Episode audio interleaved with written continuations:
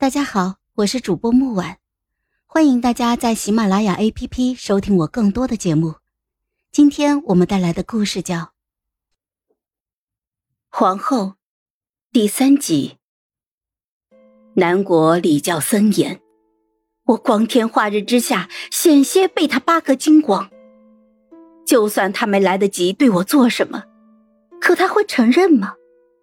以其人品，他一定会大着嘴巴对所有人说我的身段有多窈窕，皮肤有多柔软，以及肩上的小痣有多迷人。我没有别的选择，要么三尺白绫，要么嫁给你。你，你心里一定是这么想的吧？表哥哈哈大笑，畅快到了极点，一时竟然忘记了疼痛一般，摇摇晃晃的就朝我走了过来，伸出手想抓住我。娘子，快过来扶我，咱俩一起去见夫人，商量商量以后的事儿。哼，以后？什么以后？我，我今日就会去报官。表哥一下子愣住了，然后很快的就笑了。你以为我在开玩笑？不，我拼着名声不要，我也要把你送上狗头铡。你疯了！你这么做对你有什么好处？你必死无疑，死了以后连祖坟都进不了，你宰相府也要跟着蒙羞。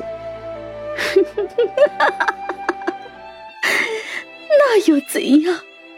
我可以一卷草席裹着，无名无姓的藏区乱坟岗，我也要换你千刀万剐！千刀万剐四字一出，换表哥嘴唇开始发抖。南朝对贞洁如此看重，自不会对毁人清白者手软。尤其我还是一个官宦之女，此事若被告到衙门，那等待他的就一个下场，便是菜市场上受千刀万剐之刑。最好的刽子手，最好的刀，足以保他七天不死。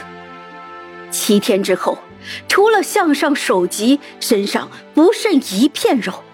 不好。一直沉默寡言的少年听到这儿，突然背对着我说道：“其实你还有一个选择。”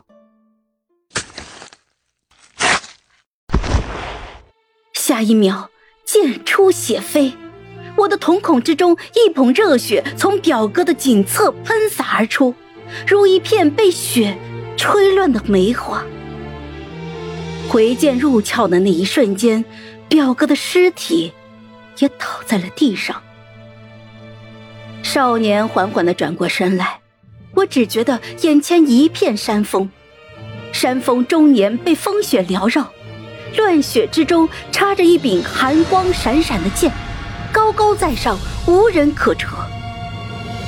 他朝我走了过来，如剑为我落下山峰。回头别人问你，你说他怎么死的？他一边伸手为我系好了狐裘，一边问我。我愣愣的看着他，一时不知该作何回答。就在这时，远处传来了一声：“大小姐！”我脸色一白，转头一看，见到几个家丁侍女的身影，不由得悲从中来。他们早不来，晚不来，为什么偏偏这个时候来？